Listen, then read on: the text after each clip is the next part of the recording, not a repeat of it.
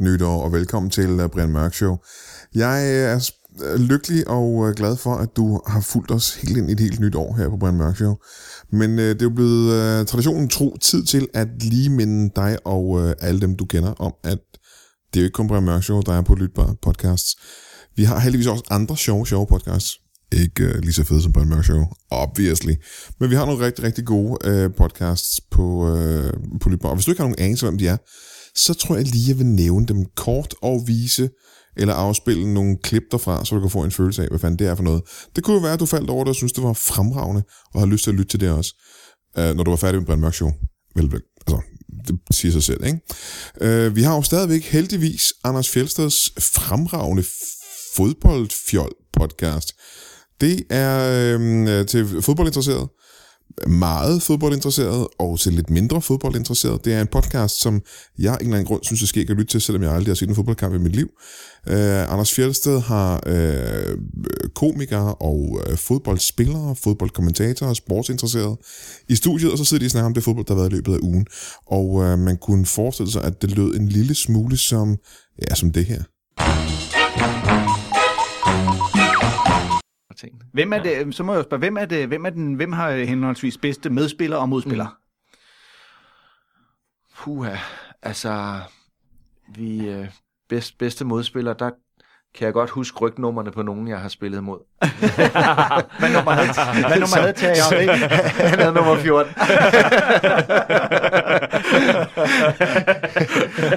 så, øh, så, så, så helt, helt sikkert sådan en som ham, men, men, men franske spillere generelt, øh, i det, på det tidspunkt, hvor, hvor jeg spillede øh, omkring landsholdet, der, de havde en venstre bak, der hed Lis Rasu, som var lige så lille som jeg. Mm. Resten, ja. det var altså nogen, når du sagde goddag inden kampen, at du stod og kiggede op til og sagde, hold kæft, har de også sit andet, de har også Thuram, ja. de har også ja. holdt op.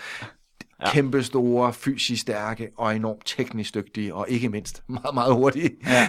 så, så, så nogle af dem er helt klart nogle af de værste, og, og jeg vil sige med en spiller som Rivaldo, er også sådan en spiller, som jeg ikke har det specielt godt med. Altså, først så så, ja, så får han banket os ud af VM i 98. Mødte ham senere i 98 med, med Brøndby også, da vi spillede mod Barcelona, ja. hvor også han laver ja. To mål. Altså, så, så på et eller andet måde, så har han bare været pisse irriterende. han var også god, du. Ja, han var... var han, han var voldsomt god. Så, Men så. hvis du nu bare, havde, bare lige havde skudt bolden hen mod ham, øh, så ville han jo falde omkring. Ligger pive helt vildt. var det ikke ham, der til VM, øh, var det ikke det, der skød bolden hen jo, på ham? Og så smed han Det er så. rigtigt. Oh, det kan slappe af. Ja, ja fuldstændig, fuldstændig åndssvagt, men et, ja. han havde et fantastisk venstreben. Ja, han var rimelig god. Så, så det er nok nogle af de værste modspillere, jeg har haft, og, og medspillere. Det er jo selvfølgelig enormt svært at, at tage nogen ud frem for nogle andre, fordi jeg har det også sådan, at der er nogle spillere på bestemte positioner, som mm. bare har betydet så sindssygt meget for, for et hold og, en, og, og nogle resultater, man har opnået. Øhm, men det er klart allerede som lille, at en spiller som Michael Laudrup en dag kunne få lov til at spille sammen ja. med ham. Øh, specielt fordi han kan så meget, som man ikke selv kan. Så, ja. så er det nogle gange nogle af dem, man kigger op til. Øhm, og... Øh, og som vi snakkede om her inden udsendelsen starter, så er Ebbe Skårdal jo rent faktisk i familien med, med, med familien Laudrup. Så, ja. så, så, så både Brian og Michael var nogle gange, når de havde sommerferie, ude at træne med ude i Brøndby for at holde sig lidt i gang. Og, og det var første gang, jeg kom til at, at træne med, med Michael Laudrup, og, øh, og var en, en stor, stor oplevelse.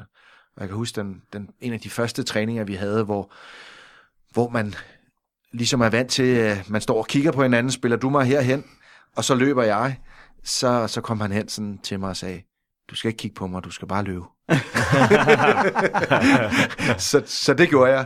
Og der var ikke noget, man skulle kigge efter bolden. Den kom bare, og den lå lige nøjagtigt, som man gerne ville have den. Ikke? Og, og der fandt man ligesom ud af, at der er altså... Det er noget andet. Der er noget højere niveau end, ja. end, end Brøndby og, og Superligaen. Ikke? Ja. Øhm, og der var jeg sagde, kæft, det er altså på landsholdet, det er der, du skal hen for at, at møde så dygtige spillere, have medspillere og modspillere, selvom selvfølgelig også er fantastisk dygtige medspillere i Brøndby, så Ja. ja. skal det ikke forstås. Men det, landsholdet er jo selvfølgelig lige niveauet højere. Ikke? Ja, men mindre det er i dag, hvor du så skal spille mod nogen, der spiller i Championship, eller, Ja, det er, det er du måske ret i. eller i Norge. ja. ja. Men, øh, men var det så sådan nogle gange, når man, når man trænede med de der Laudrup-brødrene mm. og Martin Jørgensen og hvem det ellers Ja. ja. var, man tænkte, Nå, nu skal vi spille det der 5 mod 2.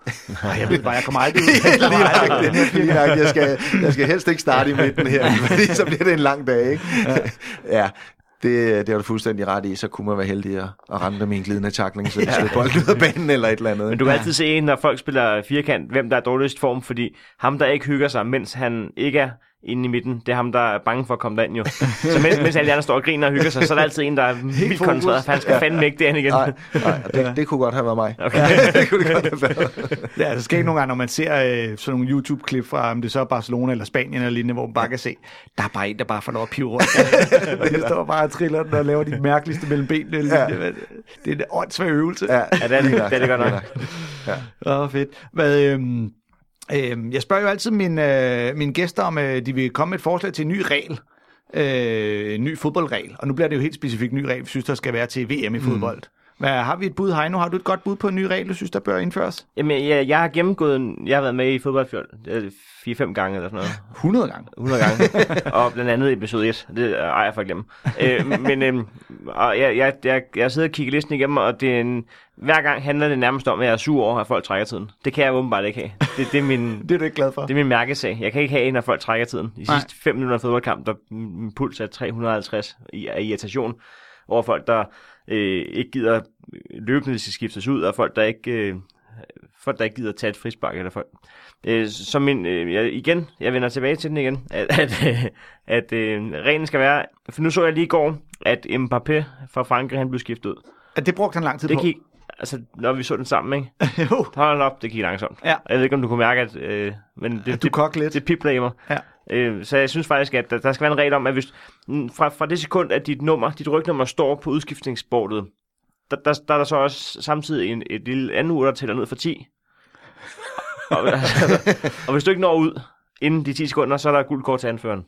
Ah, Det er min regel. Ellers bliver du ikke skiftet ud. det var en god idé. God idé ja, for, altså, hvis anføreren har gult kort i forvejen, så, ja. så, så det er en god idé at lade anføreren få øh, straffen for, hvis at, øh, han spiller af nogle skifter. Ja, for ham vil de ikke skuffe, tænker Jamen, det er rigtigt. Det er, lidt, det er lidt ligesom i Tivoli, når man er ude i bådene. Så ser man sit nummer, og så, ah, så snorer man lige båden. Så før man begynder at sejle tilbage. Sådan lidt, ej, men jeg, er svær at dreje. Jeg og- så ikke mit nummer. Det, det, det er faktisk vildt pudsigt, du, du skriver det, Heino, fordi der, der er andre, der skriver til mig og spørger, om jeg vil være med og skrive et par punkter med det her. Så det er nøjagtigt det samme, jeg har skrevet. Det, det irriterer mig grænseløst. Øh, både med udskiftninger, men også det der med lige, nu er der frispark, lige spark den lidt væk, Ja, fordi væk, jeg lige ja. skal, og jeg ved, jeg har selv gjort det 100 gange, så det er ikke fordi, jeg skal føle mig for god til det, men det er pisseirriterende at se på. Det er meget irriterende, siger jeg. Og øhm, der var på et tidspunkt, der øh, øh, var jeg del af AG København håndbold. Og øh, i håndbold har man sådan en regel, at hvis der er frikast, så ligger du bare bolden. Ja. Ja. Og hvis ikke du gør det, så ryger du bare ud i to minutter. Ja. Færdig arbejde. Ja, det ser fedt ud, fordi de gør det. de, også. gør, de, de gør lægger det den bare ned. Ja. De lægger den bare, for de Ja. ja. ved godt, hvis ikke jeg gør det, så ryger jeg bare ud i to minutter. Ja. Og, og der var på et tidspunkt, hvor man ligesom håndhævede det i fodbold også, at hvis ikke du bare lader den ligge, så får du et gult kort. Mm. Men som fodboldspiller, så lurer du den hurtigt. hvis, hvis, hvis strengen bliver trukket lidt, og du ikke får det, okay, så kan jeg blive ved ud af den Ja. sti. Ja. Sådan, sådan, sådan er det bare, og sådan er vi bare for fodboldspillere, tror jeg. Vi skal lige prøve det af hele tiden, om du kan. Jamen, det er rigtigt. Så- Så, det, så- der med lige at samle den op, Ja. og, så når man, og så smider man den rigtig højt op i luften, Ja, når den det- skal tilbage. Netop, eller til den en, der lige står fem meter længere Ja. væk, eller et eller andet. Ikke? Og, Ja. og får, får du et gult kort for den der situation, så skal jeg love dig for, så lader du den bare ligge. Ja. Altså, så gør du det ikke, fordi mm. tit så har du et i forvejen, Ja, eller præcis. jeg skal i hvert fald ikke have et eller et eller andet. Ja. Så, så, så giv et gult kort for enten være, om det så for for lang tid at gå op, fordi at gå ud, for det kan også være enormt irriterende. Ja, det kan og så tænker jeg også i håndbold, der spiller du det her effektiv spilletid. Ja. Ja. Der stopper du bare tiden. Ja. Jamen, så kan han være 5 minutter om at gå ud. Det er ligegyldigt, der er stadigvæk. Ja. Altså, der er stadigvæk 11 minutter tilbage af kampen. Det synes jeg vil være. Jeg, jeg, jeg prøvede nemlig, at når man siger de der ting, så får man ofte skudt i skoene, at, øh, at det er fordi, man hævede på det andet hold, man havde Mhm. mm. aktier i kampen. Men Ja. så prøvede jeg lige på at zoome ud og sige, okay, vi har betalt en billetpris for at se det her arrangement, og øh, øh, deltagerne i arrangementet, de sørger for, at vi ikke får noget ud af de sidste 10 minutter. Ja. Det vil man jo ikke finde sig i, i et teaterstykke, hvor der er en, der bare trækker replikkerne, så vi ikke fik slutningen. Altså. Ham, der skal ud fra scenen, og lige skal og klappe de andre Du skal ud og se den nu, så var helt langt. så vil man blive sur jo.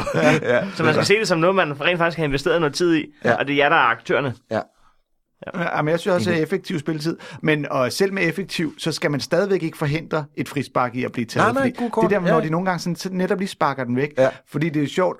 Øhm, I 98, da du var med til VM, mm.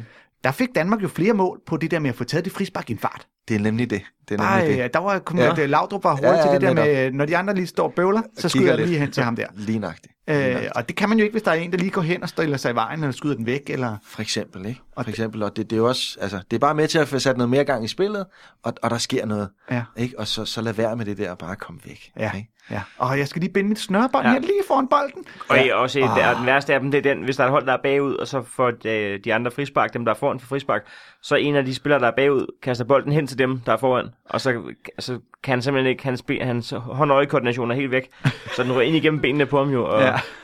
Ja, han kan ikke gribe den bold der. nej, det er, Sindssygt irriterende. ja.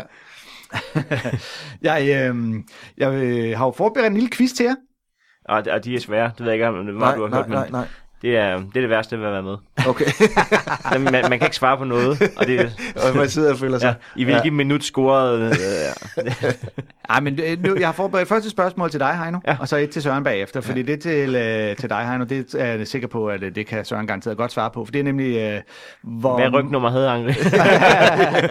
hvor mange mål scorede Søren Kolding i sine 194 kampe for Brøndby? Altså, bare sådan plus minus. 100, 100 hvor mange? 94 kampe for Brøndby. Mange kampe. 194 Ja, kampe. Det var, hvad jeg lige kunne øh, Ja. Wikipedia mig frem til. Jeg ved ikke, om øh, det holder stik. Det må du så undskylde, hvis øh, med øh, 12. 12. Ved du det selv, Søren? Ah, det blev til væsentligt flere, så vidt jeg Gør du husker. Ja, jeg var, jeg var det heldig også dig. at få lov til at skyde straffe på et tidspunkt. Det er, det er 18, har jeg noteret. Åh, oh, det er da ikke helt galt. Nej, Det er- det er meget godt for en bak. Ja. Jeg tror ja. faktisk, vi er oppe på 25, men lad det nu ligge. Lad det nu ligge. Er det rigtigt? Er det 25? Men, øh, Ja, det er træningen. men det kan godt være så, at øh, de 18 så kun har været Superliga-mål. Ja, eller, netop. Der var øh, Europacup-kampe, Ja, pokalkamp. og- han ved godt, det er 25. Det er ligesom, hvis man spørger, hvor mange fans der er på Facebook. Om det er cirka 492. Men det er 25, når man siger det. Fordi at, øh, mit, øh, mit opfølgende spørgsmål er også til dig, Heino, er, hvor mange røde kort fik Søren Kolding så i øh, sin... Øh... Jamen, så siger jeg 18. Ej, jeg siger 25. det er det samme kampe, hvor smid trøjen og bukserne på jubelscenen.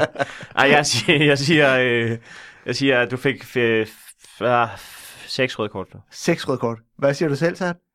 Øh, jeg kan kun huske et enkelt. Jeg har også kun, øh, kun, øh, kun læse mig frem til et enkelt. Ja. Og, I, og øh, det er faktisk, apropos det, vi lige har snakket om, så er det faktisk en kamp mod, jeg tror det er Esbjerg, hvor vi får et frispark, hvor de stiller sig hen foran bolden, hvor jeg så tager ham der, helt åndssvagt, der stiller sig foran, og bare skubber ham sindssygt væk. og så får jeg selvfølgelig det røde kort, ikke? Fordi han bare var så irriterende at stille sig op der. Det er et virkelig dumt kort. Ja, det er kraftigt for dumt. Og så er vi jo så glade for, at øh, medstifter af Lytbar, Brian Lykke, han har sin, øh, måske den mest nørdede podcast, der er på Lytbar. Den hedder Watch Me, og øh, den er baseret på Brian Lykkes interesse og øh, stor kærlighed til armbåndsure. Jamen, jeg, jeg er ikke selv lige typen, der kan se øh, charme i armbåndsure, men det er der åbenbart rigtig mange mennesker, der kan. Han taler med øh, eksperter, entusiaster og samlere og alle mulige mennesker, der ved noget om armbåndsure. Og øh, man kan godt mærke på, om han er fuldstændig forelsket i at gå rundt med tiden på armen.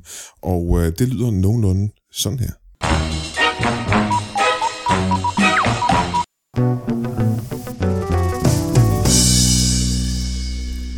Går efter uger, som der må ikke være, for mig må der ikke være alt for mange, øh, øh, det må ikke være for et, et bling-bling-ur. Det skal helst have en karakter af noget nøgternt og noget øh, autentisk. Hvad er et, øh, hvad er et bling-bling-ur? Jamen, det, det, det, det altså, jeg, jeg ved bare, at, at jeg, jeg dømmer jo ikke noget, fordi det er jo også fascinerende. De har jo også deres egen ret, altså hvis der er meget, og guld og ædelsten og alt sådan noget, ikke? Men altså, det, øhm, det, det er ikke noget, der umiddelbart klæder mig, Nej. men det klæder måske andre mennesker. Men øh, jeg går efter sådan nogle ret øh, simple uger, synes jeg selv. Altså en stor enkelhed. Øh, Men hvis du skal sige sådan et, øh, det behøver ikke være et af de, mit du første har. ur, som var et automatisk Fortis, et fliger, som jeg, var, som jeg købte inde hos Michael Woolhead inde i strædet. Ham, som øh, forsvarede sig mod nogle røver ved at skyde efter dem. Jeg ved ikke, om kan Ah ja, historien. det er da rigtigt, mand. Ham købte jeg det ur af. Øh, og en sjov historie er, at da jeg var inde til et service til mit, med mit ur, der havde jeg været inde og det til service. Og en time efter fandt den her episode sted, hvor han skød efter nogle røver. Og har desværre efterfølgende måtte dreje nøglen om, og bor nu på Fyn, mener jeg. Han var det sødeste menneske, og altid, man kunne altid få en fin snak i hans butik. Men, øhm, men det er altså selvfølgelig sådan en oplevelse, den gør jo, at man så ikke måske har lyst til at have en urbutik. Men, noget- og noget andet er, at jeg, jeg fandt et lille bitte et roamer-ur på et marked op i Hune i Nordjylland. Ja, så Som lå- Rom, Romer. Ja, Okay, det, som det lå i sådan en lille kasse i, med en masse andre ting, remme og ure, og det var helt ridset, så man næsten ikke kunne, man kunne næsten ikke se viseren. Og så trak jeg det op, og så gik det. Og så øh, betalte jeg en 20 for det. Og så gik jeg ned til Michael Woodhead, som polerede det op for mig. Ja. Og så købte jeg en dejlig rem til, som, og, og det går stadigvæk. Altså, og det er måske, jeg ved ikke, 50 år gammelt. Ja, det, Altså, det er jo ikke, fordi det repræsenterer nogen stor værdi, men det er bare utrolig fint, Ja. at man kan trække et ur op, som har ligget i en eller anden rodebunk, og som fra et dødsbo, eller et eller andet, jeg ved ikke, hvad det er. så, er det bare, så går det bare. Og han Det- polerede det op, og det blev så fint. og det er det gjort i 50 år, ikke? Ja. Så det ligger lidt latent, Ja. og kan gå. Ja.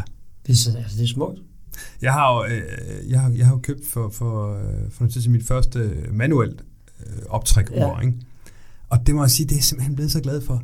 At sætte sig ned med morgenkaffen, Ja. og så trække det her ur op. Det er ligesom, det er som om, Ja. det starter jo, så starter uret ligesom, man Ja. spænder fjederne, ikke? Og så Ja. starter man ligesom forfra. Og det er også noget meget fint i, ligesom, Jamen, mens man selv får Ja. den der kaffe, Ja. som gør, at man ligesom, ligesom... selv bliver spændt lidt op, eller hvad hedder det, jeg simpelthen- lidt op, ikke? Jamen, det har Ja, noget... det er så fint. Og det tager jo ikke mange sekunder, men det er sådan en stund, jeg sådan har fået. Du ved. Så laver du, jeg vil trække ur op. Præcis. Kan det lige vente lidt? Jeg trækker lige mit ur op. Ja, jamen, det er lige før familien har fået det at vide. Ikke, Ja, ja. ikke nu, skat. Far trækker uret op. Bare sidde med sit ur. Jamen, det er der også noget fint i. Det kan jeg egentlig også godt lide, og det lyder virkelig sådan, ej, men det lyder næsten for dumt. Og for, der er Ikke i den her podcast, når vi Nej, snakker uger. Vi, Så. vi er skamløse. Ja. Øhm, jeg kan egentlig også godt lide det sådan lidt upålidelige nogle gange i, at et, øh, sådan et øh, mekanisk værk, der skal trækkes op, at det, det kan man pludselig have glemt at trække det op. Ja. Så er det bare gået at stå. Det er der Ja. egentlig også noget dejligt i. ja, det er der. Nå, så gik ud at stå. Ja, i denne verden, hvor ja. iPhone er, er Ja, lige præcis. Og den selv præcis. sætter over til sommer- og vintertid, og ja. det korrigerer for alt muligt. Og, Ja, lige præcis. Ja. Har du sådan et, øh, og det behøver ikke være et ur, du selv har, men, men har du sådan et øh, ur, det er jo også, skal du vide, Troels, i den her podcast, at vi, vi, vi nævner bare, det gør du også med urmærker, og altså, ja, Ja, så må folk lige google, hvis de ikke lige ved, hvad det er. Ja. Jeg gør det jo tit heller ikke, men altså, så finder man ud af det. Men har du sådan et, et, ur, sådan, du siger, det, det indfanger sådan, altså sådan drømmeursagtige ting, og det er jo ikke fordi, at man så skal sidde og tænke på, åh ja, hvad kunne det, Patek Philippe, for det koster mig. Det er jo ikke, det er jo ikke på den måde. Nej, det er bare sådan, nej, nej. er der sådan et eller andet, du sådan tænker, det indrammer, enten ja. Ja. du selv har, eller sådan et, har du sådan en drømmeur, du ikke har, eller er der sådan en, Jamen, jeg har faktisk, altså jeg, jeg, jeg er jo den lykkelige ejer af sådan et Omega, hvad hedder Speedmaster. Ja. Et, et måneur, som det kaldes. Og så er det sjovt, fordi så har jeg lige fået det repareret. Ja. Og, øh, Hvad gammel ur er ja, jeg kan, ja det, hvad er det? Ej, det er ikke så gammelt. Det er ikke sådan antikt, antik. Nej. Det er måske... Ja, jeg købte det brugt. Det var sådan...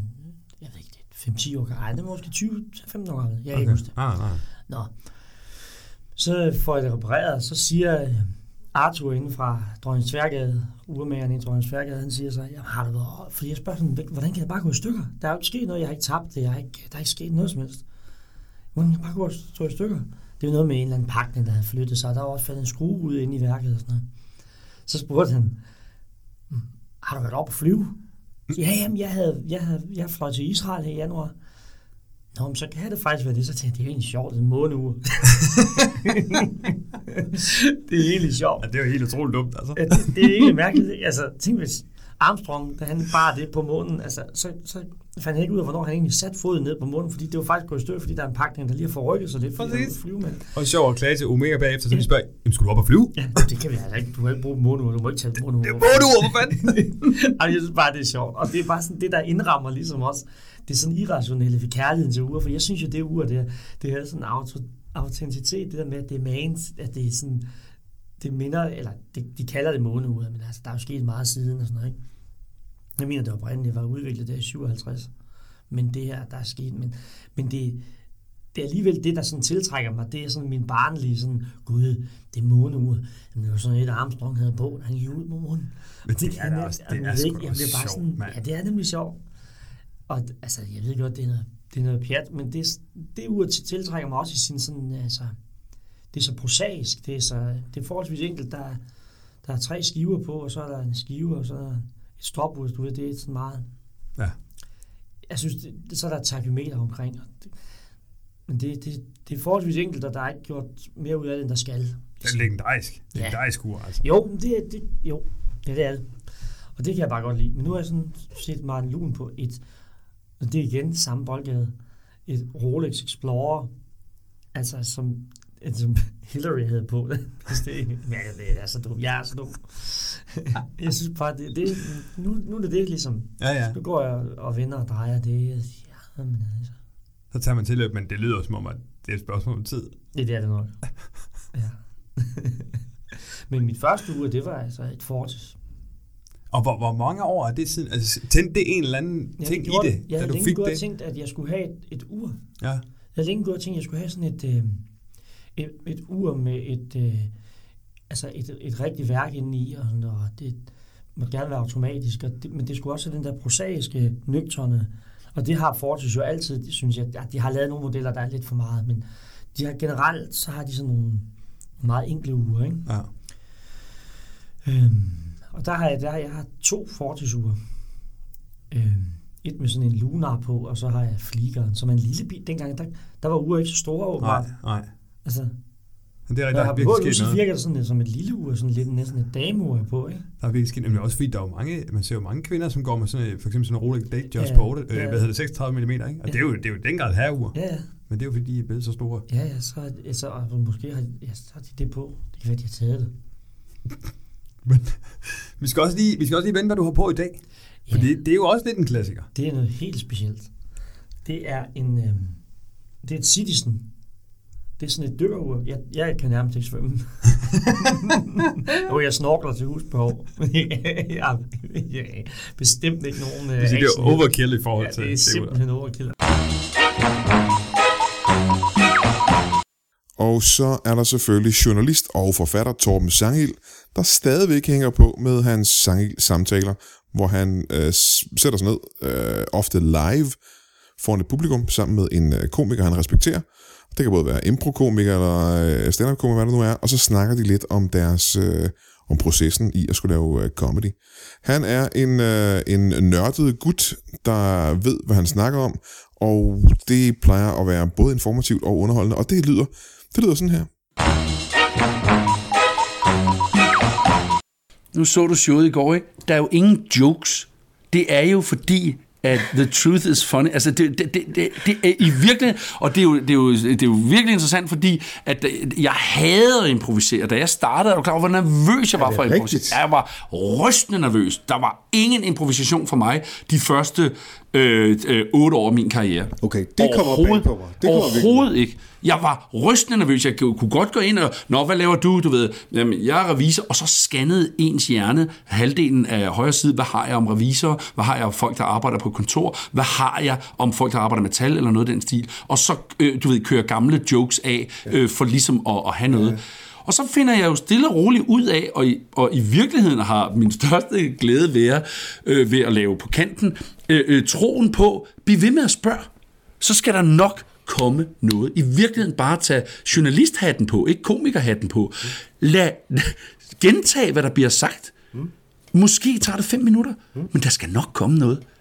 Og den tro, den ro, der er i den form for improvisation, altså the long run, bare spørg ind, vær nysgerrig, oprigtig nysgerrig. Okay, hvad laver du så? Hvordan så? Hvor? Du ved, Nå, PFA, eller hvad, fanden er nu stadig PFA? Men der er måske ikke noget sjovt der, men, men, men så skal nok blive ved med at spørge. Fordi så skal der nok komme noget, hvor man, når man gentager det, et eller andet sted må undre sig, eller du ved, at, at, at, at det, der bliver sagt i sig selv, bare åbner for et spørgsmål, som oven i hovedet, den billeddannelse, er sjovt for publikum. Mm. Altså, der, jeg siger jo ingenting. Han konstaterer selv, han går med slips om onsdagen, fordi ellers så skal de betale øh, bøde. Som jeg husker det, siger jeg intet andet, end jeg bare gentager det, han siger. Og det griner folk enormt meget af, fordi det er et sjovt billede, at en ung fyr arbejder i et revisionskontor, hvor de skal have slips på kun om onsdagen. Jamen, vi griner. Du griner. Det er det. Jeg har intet sagt, som, som han ikke sagde. Jeg er fuldstændig arbejdsløs. Jeg gentager bare det, han siger. Og det er jo en enormt sjov øh, øh, arbejdsmetode at komme ind i, fordi så føler man, at jeg er jo ek- ekstremt inspireret af, af, hvad hedder han, ham englænderen med det krøllede hår. Øh, Åh, øh, ja. øh, øh, øh, Øh, som ikke gør andet nærmest, som jo Ja. får, får to-tre timer lange shows ja, ud af det. Han ændrer- er han- øh, øh, nu skal vi have hans navn. nu skal vi have hans Der navn, Der jo. sidder nogle lyttere til det her, som gerne vil have et navn nu. Han hedder, jeg har faktisk... ikke Russell, nej, han hedder Jo, jo, nej, øh, øh, Ross Noble. Ross Noble. Ross Noble, er du klar over, hvor, hvor inspireret for 12 år siden, der var jeg over med, øh, vi havde lavet et program, og så holdt vi en efterfest i London, øh, øh, tog til London, øh, med Carsten, jeg havde Carsten Bang og Thomas Vivl med, øh, fordi vi havde skrevet sammen på et eller andet, jeg kan fandme fuck ikke huske, hvad det var. Øh, men det er også ligegyldigt, og det, og det kan også være 13 år, 14 år siden. Men vi var i, øh, i London, og så havde vi booket billetter til Ross Noble, og jeg kan ikke huske, hvad nummer show, eller hvad det, det hed og kommer ind. Jeg har aldrig set ham før. Og det var, en, det var en, en af de der få blobs, man får ind i hovedet. Det der med, fordi jeg var sådan lidt... Åh, jeg var sgu ved at være sådan lidt træt af stand-up, ikke? Og hvad, åh, hvad kunne det? Og åh, så tager vi på en turné til, og alt sådan noget der. Og det, den, den der følelse af, at som engang var hele showet improviseret, den følelse havde jeg.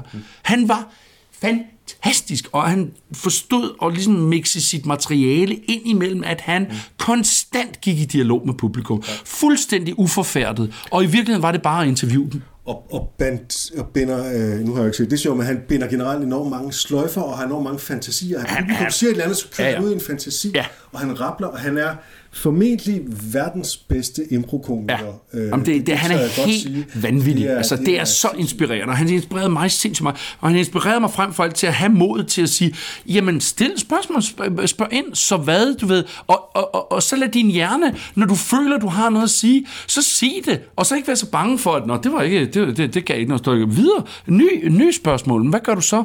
Altså, at det i virkeligheden er den der dialog, og det, det har været ekstremt inspirerende for mig. Han er uden tvivl, altså Eddie Sar har været fantastisk inspirationskilde øh, øh, for mig, også med det der øh, det vanvittige. Ikke? Øh, men Ross Noble har, har givet mig en spilleglæde øh, på scenen, som ingen andre komikere.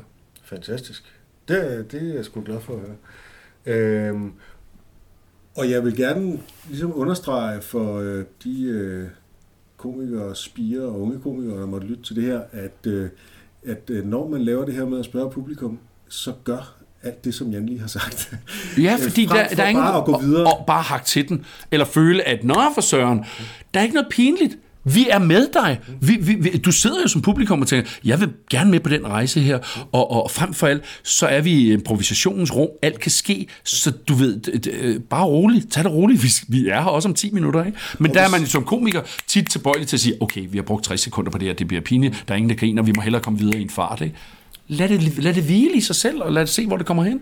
Og hvis nogen de siger et eller andet, som man ikke har nogen som helst idé om, så spørg du, hvad det er. Hvis nogen siger, at jeg studerer etnologi, og du så, "Nå, det ved jeg ikke noget om. Det har jeg oplevet en gang på en open mic, hvor jeg sagde, nå, det forstår jeg ikke noget om. Videre til en anden. Ja, det er forkert. Spørg dog for pokker, hvad etnologi er, Præcis. og hvad de, hvad de har Men- skrevet men op ved du hvad, og det- det er helt sikkert ja. noget, der er helt vildt sjovt, fordi så skriver de om, øh, og så har de lavet et, et etnologisk studie af en eller anden strikkeklub. I, Men, men ved, du, ved du hvad, ved du hvad og, og, og nu skal jeg sige noget til alle de unge stand-up-komikere, der skal, ja, der skal ud og prøve. Jamen det er, at, og det er også en tidsåndsting, det er, at, og det kan jeg tillade mig at sige, fordi jeg er 54 år, det er, at vi har mistet evnen til at være nysgerrige.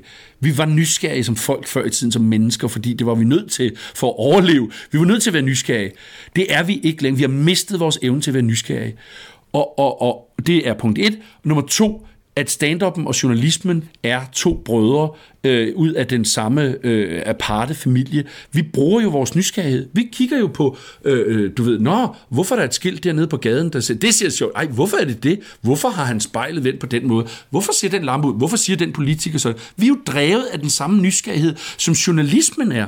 Og journalismen skal jo skrive en klumme, en kronik, en holdning, en, en artikel. Vi skal komme ud med et forvrænget billede af den nysgerrighed. Brug din nysgerrighed. Også på scenen. Spørg ind.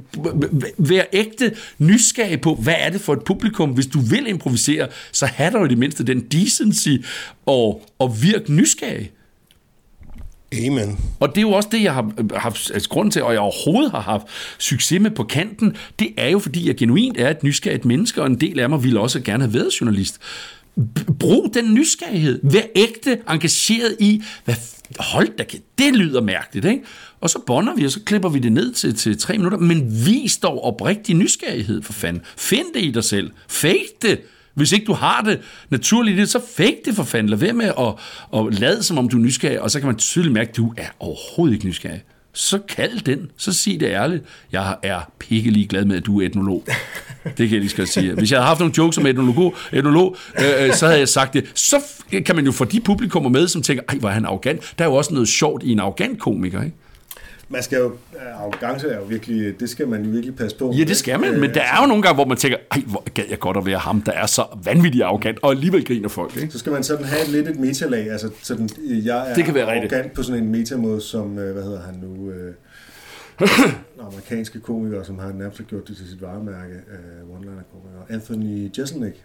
Kender du ham? ham kender? Ja, jeg kender navnet. Jeg åh, kender, Hans, hans ja. første show, tror jeg det er, hans første one-man-show, der er han simpelthen bare så arrogant. Han, han, han stoler så meget på sit materiale, han kan sige, øh, That was a fantastic joke. Here's an even better one. Ja, ja, ja, Han er sådan ja. fuldstændig, øh, Ja. og det virker, fordi hans jokes er virkelig, virkelig gode. Ja. Ellers så var det faldet jo fuldstændig til jorden, og man tænker, hold kæft. Jamen, jamen, det er jo fandt, altså, jeg så en komiker i London for øh, 7-8 år siden, som var klædt ud som bedemand.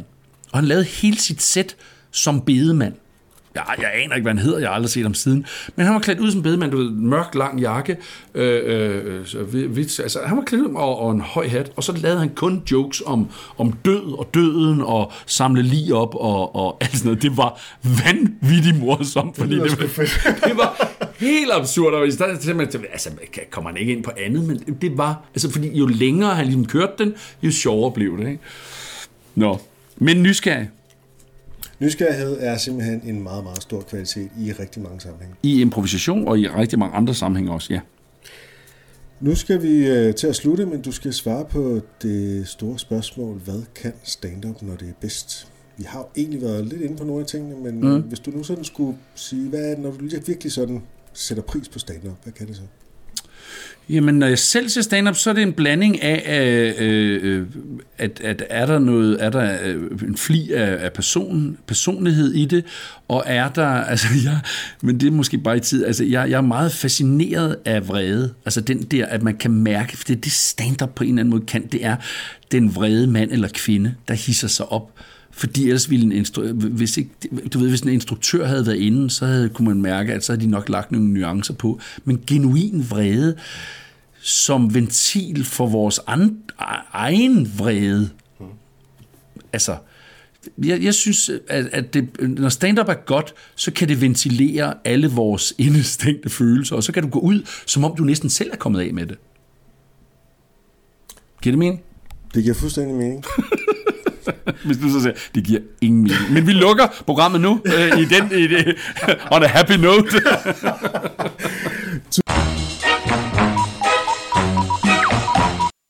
Og så har vi i hele 2018 haft en usandsynligt populær podcast, der desværre sluttede her i december. Og øh, det er Myrdet med Rikkelsen, eller Myrdet af Rikkelsen og Grav. Det er med øh, journalist og foranværende politimand Sebastian Rikkelsen og stand-up-komiker Anders Grav, som satte sig ned i to sæsoner, øh, 20 afsnit og snakkede om deres favorit seriemordere og gik i helt grusomme detaljer med, øh, hvorfor morerne var så interessante. Mm, ja, øh, man kunne sige, at med Sebastian og Anders Grav, at de er perverse øh, på nogen måde inden i deres hoveder. Og så ja, det skulle man tro. øh, at de var, men det viser sig, at de har flere lyttere end ret mange andre podcasts i Danmark, så det er åbenbart populært at snakke om seriemorder. Det er øh, desværre slut nu, som sagt, efter to sæsoner, men de ligger der stadig, og øh, dem burde du også tage at lytte til. Det lyder, det kunne for eksempel lyde sådan her. Det, det er jo faktisk over et halvt år siden, at jeg øh, tog kontakt til dig, Ja, spurgte om du havde lyst til at tale lidt om seriemorder med mig. ja, Underligt nok, så sagde du ja, ja, og det øh, har jeg været utrolig glad for. også mig. Ja, og øh, derfor så tænkte jeg faktisk, at øh, jeg vil give dig en lille ting. Nej. Jo, Nå, der skal være god stemning. ja, Og jeg fandt en lille ting, som var lige så usmagelig, som øh, hele vores fascination af de her seriemordere Okay. rent faktisk er. Så øh, den kan du få lov til at pakke ud nu. ja. Og jeg skal selvfølgelig øh, beskrive den lidt nu, hvor Det er jo- øh, det ikke er en lyd. podcast. Øh, og jeg kan sige, det er sådan en meget flad pakke. Det føles som, der er noget papiragtigt indeni. Og det er guldpapir. Det er en nydelig pakke. Har du selv pakket den ind, eller har du fået din kæreste til? Øh, nej, jeg har faktisk selv pakket den ind. Jeg Okay. havde en øh, kort overgang, øh, hvor jeg arbejdede i Ilum, som sådan noget. Jeg, jeg Nå. pakkede ind til jul, ikke? Så lærte jeg det. op. Det må jeg nok sige. Og hvad har vi her? Hold nu op. Serial Killers Big Kids Coloring Book. Så det er simpelthen en... Det er en farvelægningsbog, hvor du kan farvelægge seriemordere. Den er vildt fed. Ja, den er op- oprigtigt talt vildt fed, og jeg synes, vi lægger et... Øh, det kan være, at det bliver nu, hvor vi simpelthen prøver at lægge en lille video op, hvor jeg lige bladrer lidt i den. Uha, Det tror jeg. Det er altså social media indhold, det er social noget. media. Ja. Men altså, hvis du engang, og det skal vi selvfølgelig ikke træde i, skulle have et barn, så kan du Ja. farvelægge ja, seriemordere. præcis. det vil være usmageligt. Ja. Hvem er her? Nanny, Nanny Doss, hende kender jeg ikke. Nej, det er faktisk sjovt, fordi Ja. stort set alle, eller mange af dem, der er inde i, det er nogen, vi har haft fat i. Ikke? Jo, jo. Så hen på forsiden, det er... Nå. Altså, jeg har faktisk ikke nogen gaver med. Nej, Men, men jeg, har, jeg har taget en lille ting med, fordi jeg så, tænkte, så vil jeg gerne have den igen. fordi jeg tænkte det er jo en festdag, ikke? Oh, Så- Jeg har taget simpelthen øh, to guldøl med. kan, Jeg synes... fungerer det her, som man Ja, ja. tror? Lige et øje. Ja, den skal lige helt op til. Og pas på. Nå ja. Nå ja, det skal Ja, siges. ej, det er ikke vores udstyr, så... Nej, vi må, ikke, vi må ikke ødelægge det alt for meget. Nej. Men skål. Ja, skål. Tusind tak for det. Tak for Og det. tak for... Det er lidt tidligt at sige tak for 10 gode afsnit. Mm. Mm. Eftersom, men, øh, Altså, jinxer vi den. ja, så går tak, det helt tak for galt. 9 gode. tak for en god afsnit, så det her. Ej, no, afsnit 7 var Afsnit også... 7 var ja, helt der for var godt. elendig lyd. Elendig så- lyd, ikke? Og Tak det, for 8 gode afsnit. Det falder hele tiden, synes jeg. mm. Ja. Ja. Nå. Nå. Nå. Men er der noget, du øh, har på hjerte, inden vi sådan rigtig går i krig? ja, lidt har jeg vel altid på hjertet. Ja. Jamen, det var, det var faktisk også i den her research-fase. Der snakkede vi to lidt sammen om, at hvad det egentlig var, der gjorde, at vi valgte de her seriemordere, som vi så valgte i forskellige afsnit. Hvad Ja. det var, der ligesom tændte os, og hvad Ja. der ikke tændte os ved nogle specielle nogen. Ja. Øh, hvilke mekanismer der var. Og der tænkte jeg faktisk for ikke så længe siden, der kørte jeg ud på motorvejen. Der fik jeg sådan en underlig tanke, fordi øh, der var sket et færdselsuheld. Det var noget tragisk noget. Men kender du det der med, så er det ene spor lukket, og der holder noget ambulanceværk, Ja. og så kører bilerne forbi øh, i det andet spor. Altså forbi selve ulykken. Ja. Og der tænkte jeg sådan, at man kan egentlig godt sammenligne det lidt med den her fascination af seriemorder. Ja. Ja. Fordi da jeg kørte forbi, der tænkte jeg sådan, selvom jeg egentlig ikke har lyst til at kigge, så kan jeg ikke lade være. Nej. Og mens jeg kigger, så har jeg sådan lidt dårlig smag i munden. Og, og, jamen, og det, det synes jeg egentlig, så, det er egentlig lidt på den samme måde. Ja. Jeg har det med seriemorder. Ja. Altså, det, de ting, de gør, er simpelthen så voldsomme og uden for den normale fatteevne, Ja. ja. at jeg på en eller anden måde, nysgerrigheden tager over. Jeg bliver nødt til, Ja. ligesom, at ja, kigge på det. Ja. Men jeg vil sige, altså når det gælder seriemorder, så synes jeg ikke, min moral kommer så meget ind. Det kan Jamen, du den- har jo ikke nogen. Men det kan godt være, at det er det, der er problemet. Fordi jeg synes, det kan den trods alt godt gøre, hvis det er et trafikuheld. Ja, okay. Så har jeg ikke lyst til at se noget, også lidt for, for offrenes skyld og sådan mm, noget, ikke? Mm. Uh, ikke fordi jeg ser så mange trafikuheld egentlig. Nej, nej, nej. Men, men, men, øh, men jeg vil sige, jeg har da også bare en barnlig fascination af, hvis der kommer en politibil. Hvor skal den hen? Hvad skal den? Ja, ja. Og ja. sådan noget, ikke? Jo. Det Jo. tror jeg aldrig, man slipper af med. Og så var der også det aspekt, øh, da jeg sad og tænkte over, hvor, hvad er det for noget med den her fascination af seriemorder. Ja. Så er det jo sådan, da jeg arbejdede i politiet, der fandt jeg ud af, at stort set alle drab i Danmark, og egentlig også i resten af verden, det er de her såkaldte nærdrab. Ja. Hvilket det, øh, det betyder, at, at drabsmændene de dræber nogen, de rent faktisk kender. Ja, præcis. Så det er sådan, ja, gerningsmanden findes, findes i, i miljøet. Øhm, de her seriemordere, det er jo anderledes med dem, stort set altid. Ja. Det er det, man kalder fjerndrab, som er meget, meget sjældne. Ja. Dem oplever man meget sjældent. Og de dræber jo nogen, som de rent faktisk ikke kender. Og på en eller anden mystisk, spændende måde, så, øh, så gør det det også meget interessant, at alle på sin vis kan være et offer. Altså, øh, hvis man kører videre af den tankegang, ikke? Det synes, det synes Jo. jeg også er lidt spændende. Jo, også man kan sige, det er jo så... Øh, det lyder helt forkert, men det er jo så nemt at slå en ihjel, man kender, ikke? Altså, også, altså det, er så, Det kræver jo ikke noget. Nej, men jeg mener også det der med effekt, det kan man jo godt sætte sig ind i. Ja, ja, det er det. det, er det. Øh, og, og det er faktisk, for, fordi jeg har også tænkt meget over det der med også, hvad, hvad er det, der gør, når vi skal vælge en til det her program? Hvad er det, der gør, at man synes, de er spændende? Mm. Ikke? Mm. Og, øh, og det var netop en af de ting, jeg havde tænkt over, det der med, at, at når, fordi der er jo også seriemordere, der har begået nærdrab, og kun nærdrab. Ikke? Mm. Jeg, var for eksempel, jeg, jeg undersøgte en, en kvinde, for eksempel, der havde slået sine børn ihjel. Og det er jo ikke, fordi vi aldrig kommer til at snakke om det måske. Det kan godt være, vi gør det. Mm. Men, men, men det var bare, det var uinteressant på en eller anden øh, måde. Jeg, kan ikke, jeg kunne ikke helt forklare, hvorfor, men, men det, er jo, det er jo bare et eller andet, når der er den der personlige kobling, jamen så... Jeg ved ikke, om det føles for naturligt på en eller anden måde, eller... Nej, det ved jeg heller ikke, men det, altså, man bliver jo trigget af det, som ikke er normalen, Ja, præcis. kan man sige, ikke? Ja. Øhm, men hvis vi tænker lidt på vores øh, hidtidige sæson, ikke? Øhm, der har vi jo været vidt omkring inden for seriemorder genren. Ja. Og det er også meget forskellige seriemorder, vi har taget fat i. Ja. Og der øh, synes jeg egentlig, at dem, som jeg personligt har haft størst interesse i, det, det er de her øh, Lonely Wolves. Ja. Øh, sådan nogle ala Ted Bundy, som, som var intelligente, altså havde en høj IQ, og som til en vis grad kunne, kunne lege sådan lidt kispus med politiet. Ja. Øh, det, det fandt jeg fascinerende. Ja. Og så også, man kan også, man kan også sige, personer, som fungerede i samfundet. Altså, Mm. udad til. Ja. Ikke? Altså, øh, vi var også inde på Jeffrey Dahmer, Ja. som var ham psykopaten, som øh, ja, spiste nogle af sine ofre. Ja. Men altså, han, han, han fandt jo sine ofre ude på primært bøssebarer rundt Ja. omkring. Jo. Men, men fungerede og så normalt velsøjneret ud. Ja, ja, og, fint, og fik jo faktisk forført sine ofre, inden han slog dem ihjel. Lige ikke? præcis. øhm, Det synes ja. jeg jo er spændende. Og vi, ja, vi, du fortalte os også om BTK Ja, ham Strangler. sad jeg også og tænkt på, fordi han er jo et af de bedste eksempler på en, der virkelig var normal, ikke? Mm. Og var spejderleder og havde et godt job og alle Lige ting, ikke? præcis. Altså, det var også virkelig klamt, det der, ham BTK, han var jo øh, en, der gik rundt og satte alarmer op i, i hjem. Ja. Og altså, han blev lukket ind i hjem, han så kunne gå og, og lægge sine skumle planer. Men det var virkelig også en værs frygt, ikke? Altså, det- den her øh, ulv i forklæder, Ja. det var han jo et klassisk eksempel på. Ja, det må man sige. Mm-hmm. Det må man sige. Øhm, ja, så har vi også været forbi øh, nogle helt andre typer. Jeg, Ja, jeg fortalte på et tidspunkt om en, der hed Ed Gein, ja, som øh, var fascinerende, fordi han det var så voldsomt. Altså Ja. det her med, han, øh, med han, møbler. han lavede møbler af mennesker, Ja, ikke? og øh, syede tøj af deres hud. ja, Og altså, det er jo fascinerende, fordi det er fuldstændig sindssygt, men det bliver så også for sindssygt, synes jeg. Altså, Ja, det er ikke, lige ikke sagt, før. at de andre ikke er sindssyge, Nej, selvfølgelig nej, er de nej. det, men, men det her med, når det er sådan, når det bliver en splatterfilm, og så det værste er, at det er jo rent faktisk noget, der er sket, men, men op i mit hoved bliver det sådan en splatterfilm, sådan en dårlig B-film. ja, Ikke? Ja. Altså, det, der, der vil jeg skulle gerne have lidt mere den her følelseskolde psykopat, der på en eller anden måde har en eller anden form for tankevirksomhed omkring det. ja.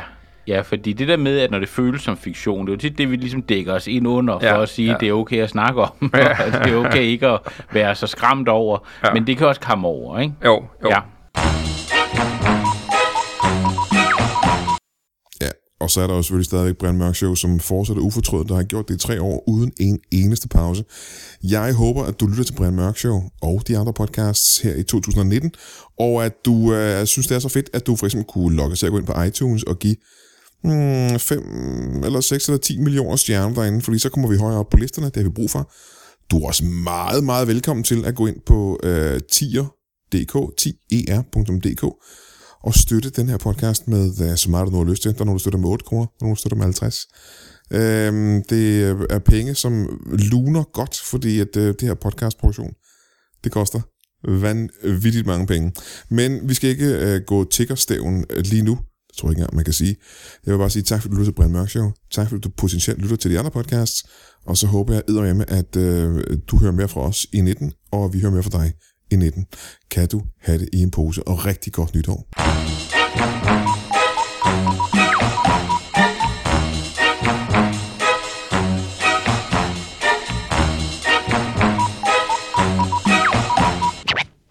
That is all. Du har lige lyttet til en lytbar podcast. Vi håber, du har lyst til at lytte til nogle flere.